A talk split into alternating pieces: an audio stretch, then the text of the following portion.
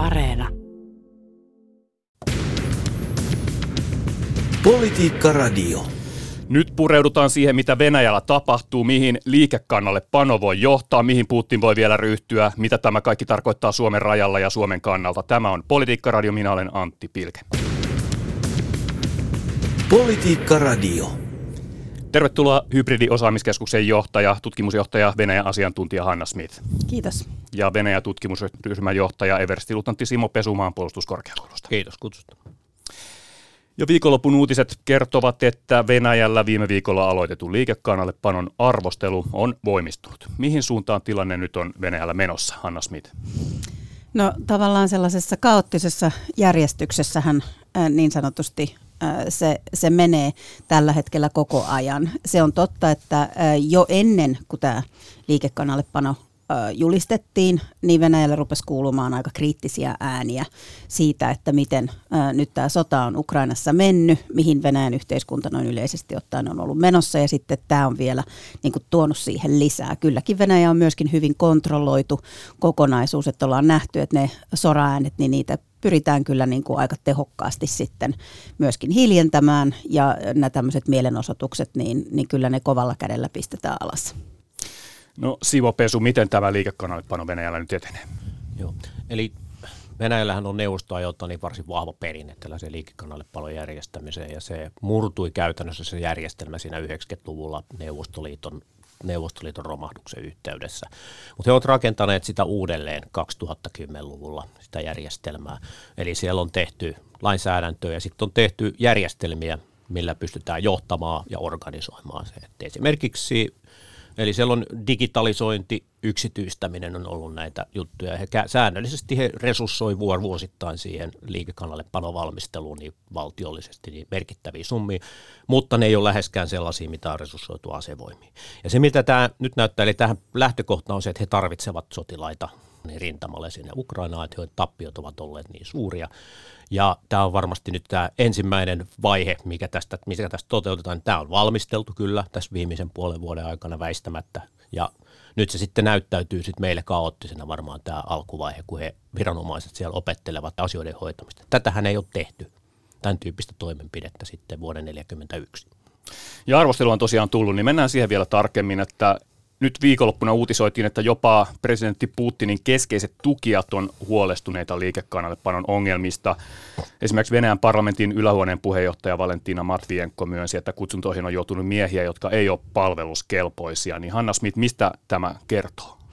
No se on juuri tämä, tämä, tämä kaoottinen järjestelmällisyys niin sanotusti, eli, eli lähdetään viemään eteenpäin puoli vuotta tällaisessa, jos se on edes ollut näin kauan se, tämän valmistelu ihan oikeasti päällä, niin ehkä Venä, Venä, Venäjällä ja venäläisissä oloissa niin ei ole kuitenkaan sit hirveän pitkä aika.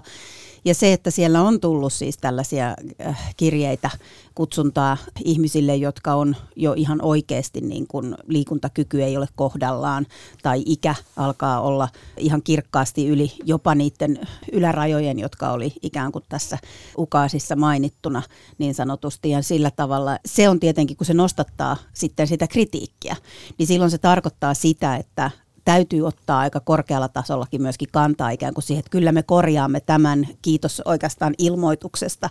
Eli tähän pitää näiden vallanpitäjien kuitenkin reagoida.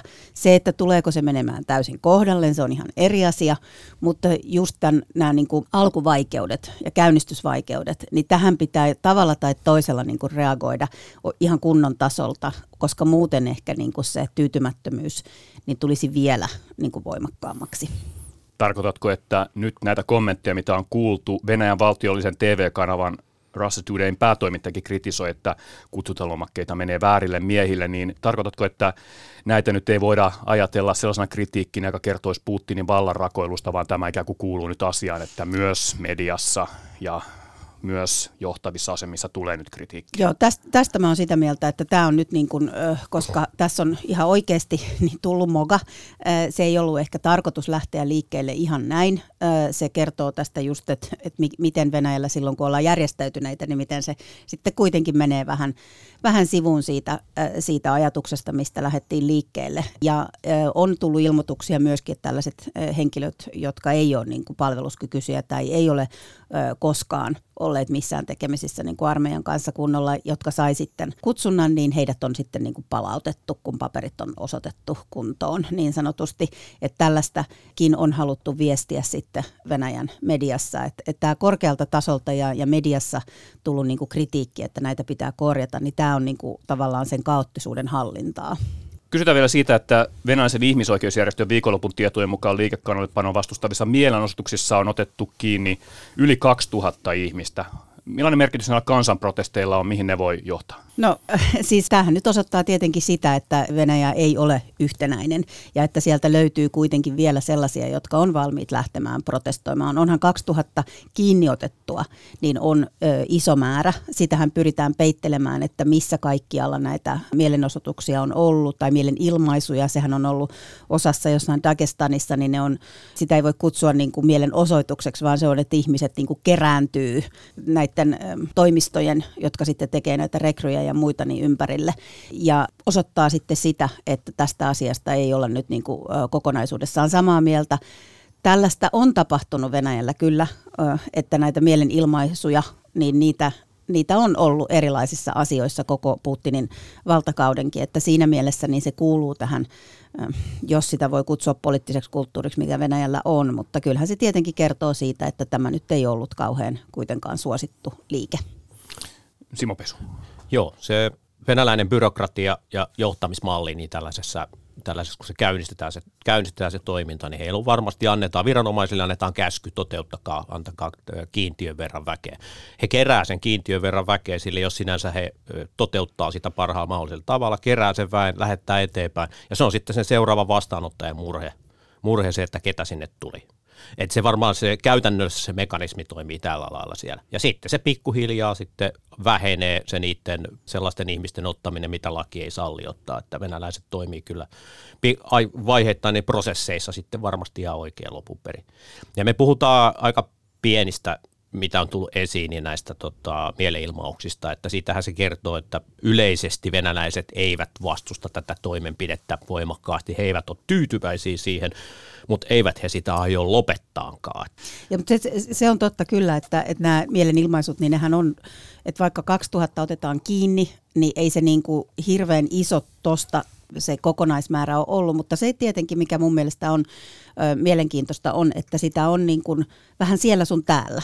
Että se ei ole vain niin kuin yhdessä kaupungissa tai kahdessa kaupungissa, vaan sitä on alueittain just tällaisia, että kokoonnutaan näiden toimistojen niin kuin ympärille tai lähdetään jossain, vaikka se olisi pieni ryhmäkin, vaikka se olisi joku 200 jossain, niin kun se on pienemmässä kaupungissa ja niitä on pitkin ja poikin Venäjää, niin se kyllä niin kuin, tavallaan kieli siitä, että näin kontrolloidussa autoritäärisessä järjestelmässä niin löytyy sitten kuitenkin ihmisiä, jo, jotka on eri mieltä asioista. Mutta voiko se horjuttaa nyt jo vallanpitäjien valtaa?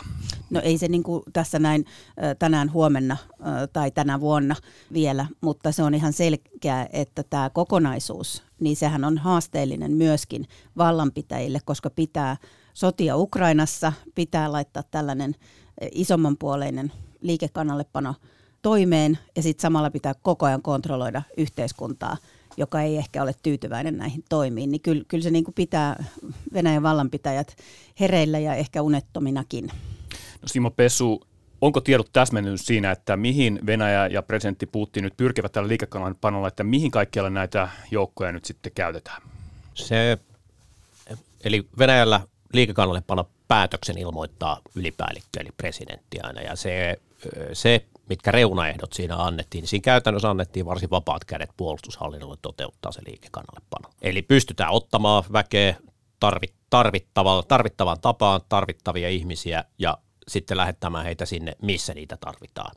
Ja se selkeä tarvehan on siellä Ukrainassa tällä hetkellä. Eli he varmasti lähettää sotilaita sinne suoraan jo sinne Ukrainaan.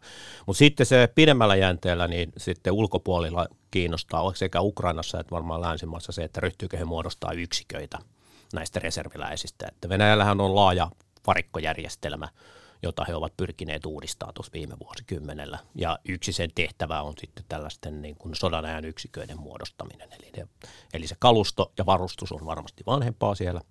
Mutta tähän kuuluu tähän liikekannallepanoon käynnistämiseen yhtä lailla puolustusteollisuuden velvoitteiden sekä resurssien lisääminen. Eli se on vastaavallainen järjestelmä, mikä me Suomessa tunnistetaan tässä meidän huoltovarmuudessa, niin se koneisto on siellä käynnistetty nyt tänä vuonna ja se toimii tällä hetkellä. Että, eli tuotetaan ihmisiä, tuotetaan palveluita, järjestelmiä asevoimille, jotta ne kykenisivät toteuttaa tehtäviä.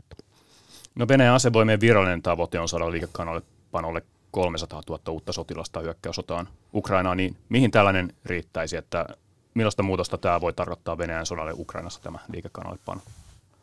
Me puhutaan sadoista tuhansista sotilaista, mitä he tavoittelevat sinne. Eli yksi on keskeinen ongelmahan siellä, että he ei ole kyennyt vaihtamaan sitä väkeä. Niin tällaisella pidemmällä jänteellä tässä varmasti pyritään siihen, että syntyy joukkoja, joita voidaan kierrättää Ukrainaa ja edelleen takaisin Venäjälle. Eli täällä on pitkät tavoitteet tämän tyyppisellä järjestelyllä.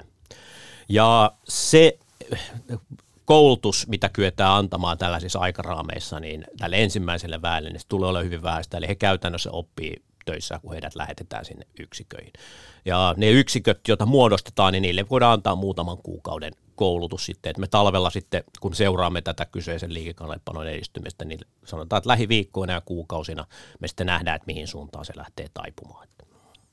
No Hanna Smith, sitäkin arvioitiin, että Putin ei etenisi liikekannallepanon toteuttamiseen poliittisten riskien takia, mutta nyt siihen mentiin silti, niin onko tämä liikekannallepano hyvä vai huono uutinen? Onko se merkki Venäjän heikkoudesta vai tarkoittaako se nyt tilanteen pahenemista ja sodan laajenemista, mitä te sanoisitte no siihen? No kyllä se ehdottomasti on merkki siitä Venäjän heikkoudesta, koska eihän tätä oltaisi tarvittu, jos äh, tämä ensi, ensimmäinen äh, sotilaallinen, siis tämä sodan aloittaminen ja se, mitä venäläiset itse kuuluu sotilasoperaatioksi, niin olisi onnistunut ja mennyt niin kuin Venäjä ajatteli, niin silloin tätä ei oltaisi tarvittu.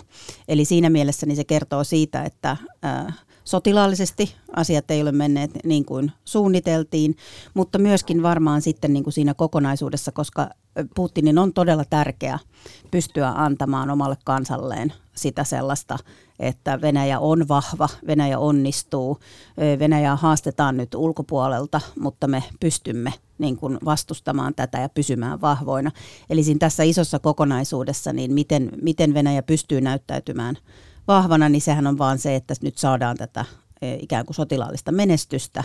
Tässä on vaan niin kuin oikeastaan yksi suunta, ei ole muita ratkaisuja. Putin ei keksinyt ja hänen lähipiirinsä siinä, jotka tekee näitä päätöksiä, niin eivät keksineet nyt muuta vaihtoehtoa niin sanotusti tähän kokonaisuuteen. Että jos tämä olisi annettu mennä pidemmälle vielä, niin tietenkin se tavallaan se Venäjän heikkous olisi näkynyt sitten enemmän ja ehkä se ö, kritiikki olisi noussut vielä korkeammaksi ja silloin tarvitaan enemmän ja enemmän ö, hallinnon sortotoimia ja niin edelleen. Eli, eli kyllä se olisi niin kuin tavalla, niin se olisi lähtenyt murenemaan. Tässä nyt testataan tätä venäläisten isänmaallisuutta niin sanotusti, ja vaikka he kyseenalaistaa aika pitkälle sen, että mitä ihmettä tässä nyt, mihin, miksi me sodimme niin sanotusti, niin, niin se on kuitenkin aika korkea kynnys sellaiselta, joka on isänmaallinen, niin ruveta sanomaan, että en mä nyt kuitenkaan tee niin kuin meidän maa haluaa tai johtajat haluaa. Että, että siinä mielessä niin tässä melkein ostetaan hiukan lisää aikaa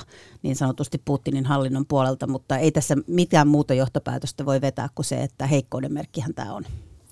No, Simo Pesu, sana liikekannallepano ei kovin usein kuulla, että Venäjällä on ollut viimeksi liikekannallepano toisen maailmansodan aikana vuonna 1941, eli aika pitkälle historiaan pitää mennä. Suomalaista kiinnostavaa on ehkä se, että Neuvostoliitto ei siis tarvinnut talvisotaa varten liikekannallepanoa. Mitä te arvioisitte nyt tästä, että näin harvinainen toimi Venäjällä toteutetaan? Joo, silloin vuonna 1941 niin se aikautui siihen Saksan hyökkäykseen Neuvostoliittoon. Mutta siellä oli tietysti niitä asioita oli toteutettu jo aikaisemmin. Ja me puhutaan mittakaavoissa, niin puhutaan jostain ihan muusta, muusta kuin tänä päivänä, että ne oli miljoonia sotilaita. Ja hyvin nopealla tahdilla ne oli valmisteltu silloin.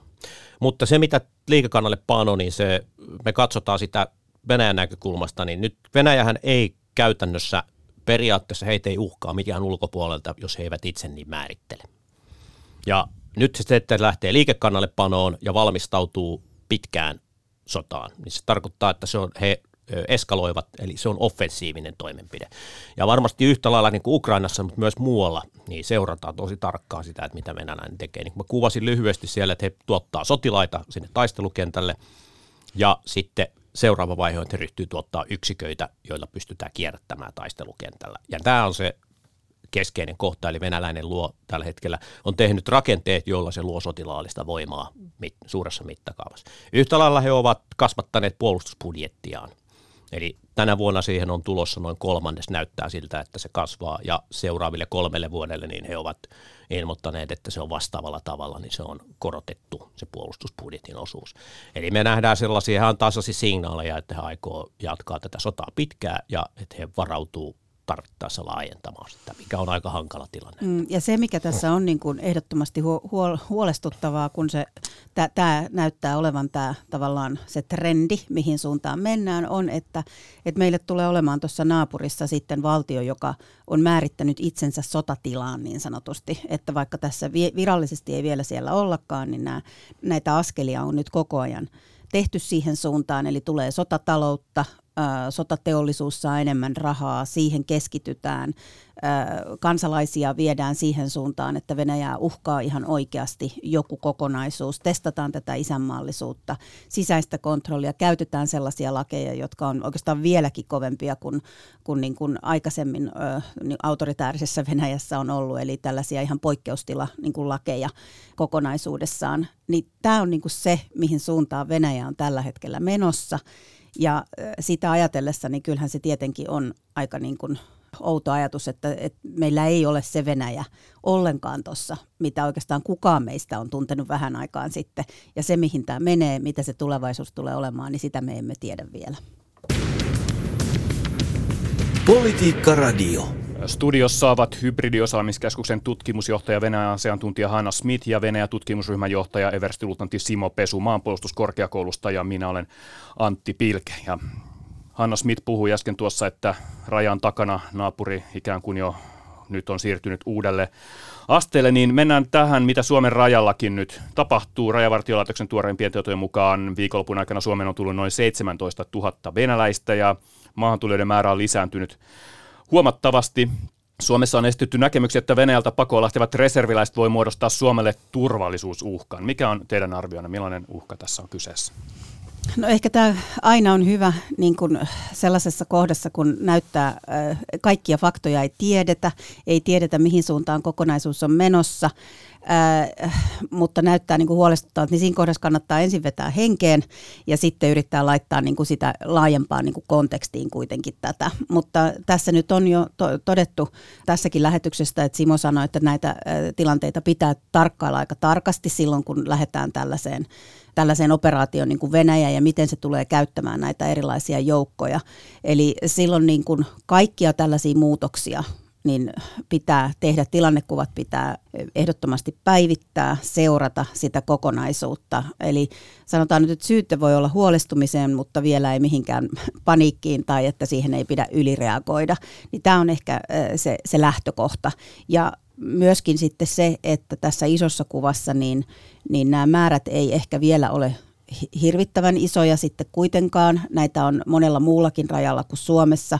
On raportoitu, että Mongolian rajalla on, Georgian rajalle on sanottu, että ei kannata enää lähteä. Siellä on niin pitkät jonot jo, että ei pysty menemään. Lentoliput on myyty loppuun sinne, minne pääsee ilman viisumia. Ja tällaistähän on tapahtunut jo vähän aikaisemminkin. Että tässä laajemmassa kokonaisuudessa niin, niin on aika paljon, mutta tietenkin se, että kuinka paljon se lisääntyy Suomen kohdalla ja ketkä kaikki ne on ihan oikeasti, jotka tulee siitä yli ja miten, niin tämähän on niin kuin ne asiat, jotka ratkaisee sitten sen, että missä kohdassa pitää ruveta tekemään sellaista tilannearviota, että tässä ihan oikeasti joku uhkakin voisi olla. Simo Pesu. No tos, voidaan siitä näkökulmasta katsoa, että tot, sieltähän nyt lähtee ne reserviläiset, jotka kykenee lähteä ja jotka ei halua rintamalle. Ja puhutaan ehkä kymmenistä tuhansista ihmisistä. Ja nyt kun me katsotaan, että mikä se heidän niin mobilisaatioperustansa on, me puhutaan miljoonista ihmisistä. Ja tässä ensimmäisessä vaiheessa nämä, nämä lähtevät ihmiset, niin ei varmaan venäläisille viranomaisille ole mikään erityinen ongelma. Että siitähän lähtee myös ne, ketkä olisi, olisi ne kaikkein hankalimmat tapaukset todennäköisesti. He häipyy paikan päältä. Ja sittenhän tässä tulee jossain vaiheessa, kun tämä jatkuu toistaiseksi, Venäjä julistaa, julistaa tota sotatilan esimerkiksi, jos se to, toimii näin ja estää tota, näiden asevelvollisten ulospääsyn muuta kuin erityisellä luvalla, niin tämä ei varsinaisesti tuota heille sitten ongelmaa tämä asia. Ja me, eikä se me, taas meidän päässäkin me katsotaan, että ne tulee olemaan ne määrät varsin, varsin kohtuullisia varmasti, että Et siitä on vaikea sanoa, että sieltä lähtisi niin kuin sen suurempi määrin, koska niitä ei yksinkertaisesti vaan ole, ketkä pääsee ulos sieltä Venäjästä, Venäjältä passilla ja viisumilla. Mm, tässä on hyvä muistaa siis se, että ne, jotka on niin kuin nyt pääsee nopeasti lähtemään, niin heillä on, ja varsinkin jos ne tulee niin kuin Schengen-alueelle, EUn alueelle, niin silloin täytyy olla viisumi jo voimassa. Että sitähän ei niin kuin päivässä enää edes viisumia ole tuosta noin vaan niin kuin saanut. Eli täytyy olla joku erityinen niin kuin jo valmius ikään kuin siihen. Ja sen, takia just nämä niin kuin Mongolia ja Georgian rajat onkin ollut niitä myöskin, jossa niitä isoja ruuhkia on äh, nähty.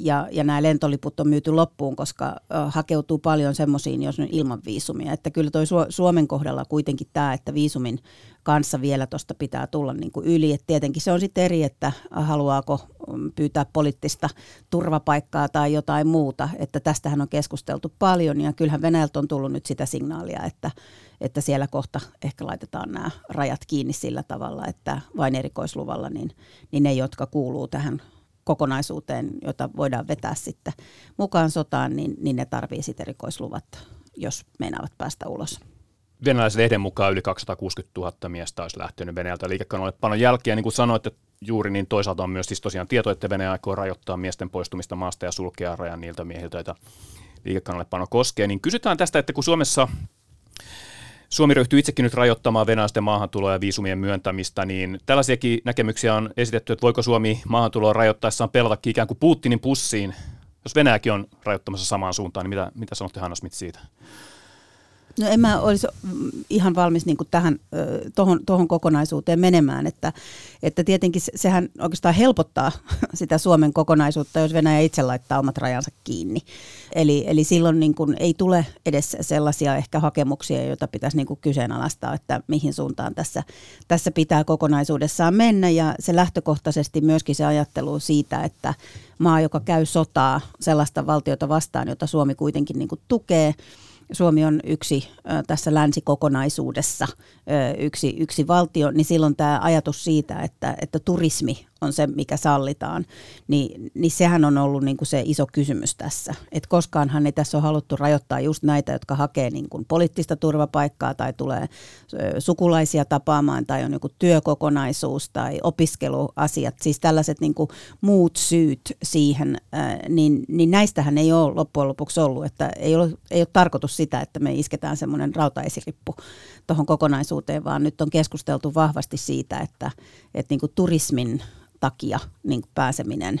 Ja sitten, sitten siinä on vähän muita keskusteluja kokonaisuudessa, mutta isossa, isossa kuvassahan ei ole ollut tarkoitus, että lännen puolelta, mihin Suomi kuuluu, pistetään sellaista täysin aukotonta rautaesirippua niin pystyyn.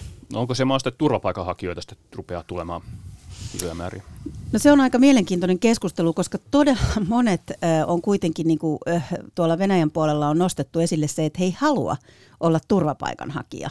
Hän haluaa niin kuin ottaa aikalisän ikään kuin omasta yhteiskunnastaan hiukan tulla hengähtämään Eurooppaan, länteen, mutta siellä on just tämä iso kysymys tästä isänmaallisuudesta myöskin.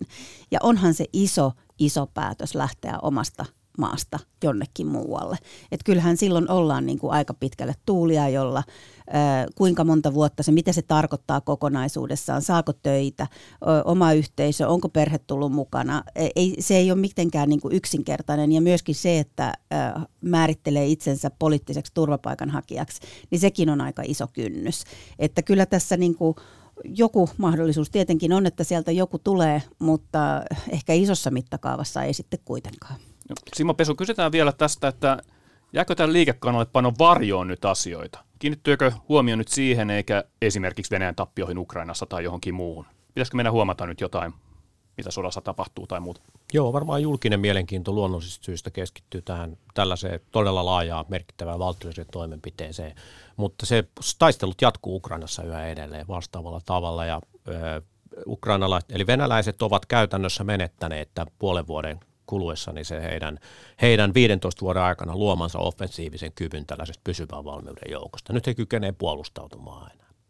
Ja nyt tämä mobilisaatio tuottaa sitä puolustautumiseen puolustautumiseen tarvittavaa lisävoimaa siellä parhaillaan. Ja ukrainalaiset varmasti tällä hetkellä näyttävät niin, niin jatkavan tota, Luhanskin alueella niin offensiivia ja pyrkii hankkimaan paremmat asemat venäläisten jatkossa venäläisten asemat. Eli ukrainalaiset ei myöskään ole muuttanut sitä julkisa lausumansa tavoitetta, että he pyrkii lyömään Venäjän asevoimat pois Ukrainan alueelta. Ja sitä he jatkaa tällä hetkellä. Että. Ja tämä tosiaan tuottaa yksittäisiä sotilaita tämä mobilisaatio tässä vaiheessa lähinnä. Ja sitten me katsotaan niin kuin talven kuluessa, niin se alkaa mahdollisesti tuottaa yksiköitä, jotka sinne on laitettavissa. Niin venäläisillä tulee olemaan varsin tiukat paikat tämän syksyn aikana niin kauan, kunnes toi maa alkaa pehmenemään sitten, että se vaikeuttaa niin liik- liiku- liikkuvia operaatioita, niin, jotka jää silloin vain pääteiden suuntiin. Ja kyllähän Ukraina käyttää tätä tilannetta niin kuin tässä informaatiokentässä hyväkseen. Eli tulee aika paljon tuonne sosiaaliseen mediaan ja sanotaan, että Ukraina pystyy, on pystynyt hakkeroimaan Venäjän televisiota Krimiä, Krimille lähettämään viestiä siitä, että, että tässä niin kuin kannattaisi oikeastaan venäläisten sotilaiden niin kuin antautua ja että Ukraina kohtelee heitä todella hyvin, ei paljasta millaisessa tilanteessa tämä antautuminen on niin kuin tapahtunut ja niin edelleen. Eli, eli pyritään niin kuin käyttämään sitä momentumia hyväksi ja näyttämään, puhutaan siitä, että nämä, nämä venäläiset sotilaat, jotka nyt tulee, niin ne lähtee lihamyllyyn ja niin kuin sitä pelottelupuolta myöskin aika paljon. Että siihen ei ehkä olla hirveästi kiinnitetty just nyt huomiota, kun kaikki huomio on ollut se, että mitä niin kuin Venäjällä tapahtuu, mutta paljonhan tässä tapahtuu niin kuin ympärillä ja tämän sodan kohdalla myöskin. Ja lyhyesti Joo, eli Venäjä on rakentanut, rakentanut niin omaa tarinaansa niin toisen maailmansodan voiton ympärille. Ja nyt se, että syntyy merkittävä määrä kaatuneita Itä-Ukrainassa esimerkiksi, niin se ei mitenkään heikennä tätä tarinaa. Eli se tuo sen tarinan tähän päivään, eli he pystyy, sitä varmasti käytetään propagandassa varsin voimakkaasti niitä, niitä tota, sitä väkeä, mikä kaatuu siellä Ukrainassa. Tässä on sitten yksi näkökulma, että se, siellä on myös mahdollisuuksia, se tarjoaa Venäjän hallinnolle niin informaatiopuolella. No miten tärkeää tämä alkava viikko on nyt, ja mitä Hanna Smith sanoisitte siitä, että mihin Putin voi vielä ryhtyä, jos tähän lyhyesti kuitenkin vielä loppuun?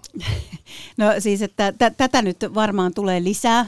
Tämähän on nyt ollut se trendi, että aina kun joku juttu tapahtuu, niin se on niin kuin sitä, että enemmän sitä samaa niin sanotusti. Tässähän on peloteltu tietenkin näillä ydinaseillakin, mutta siitähän on nyt kuulunut aika pitkälle sitä, että hiukan vihjettä myöskin lännen puolelta, että nyt on aika kovilla sanoilla myöskin annettu ymmärtää Venäjälle, että jos sitä ruvetaan käyttämään, niin sitten sen jälkeen niin ehkä on ihan turha puhua mistään liikekannalle panostakaan, vaan sitten tulee niin kuin lännen puoleltakin niin kuin aika vahvat reaktiot.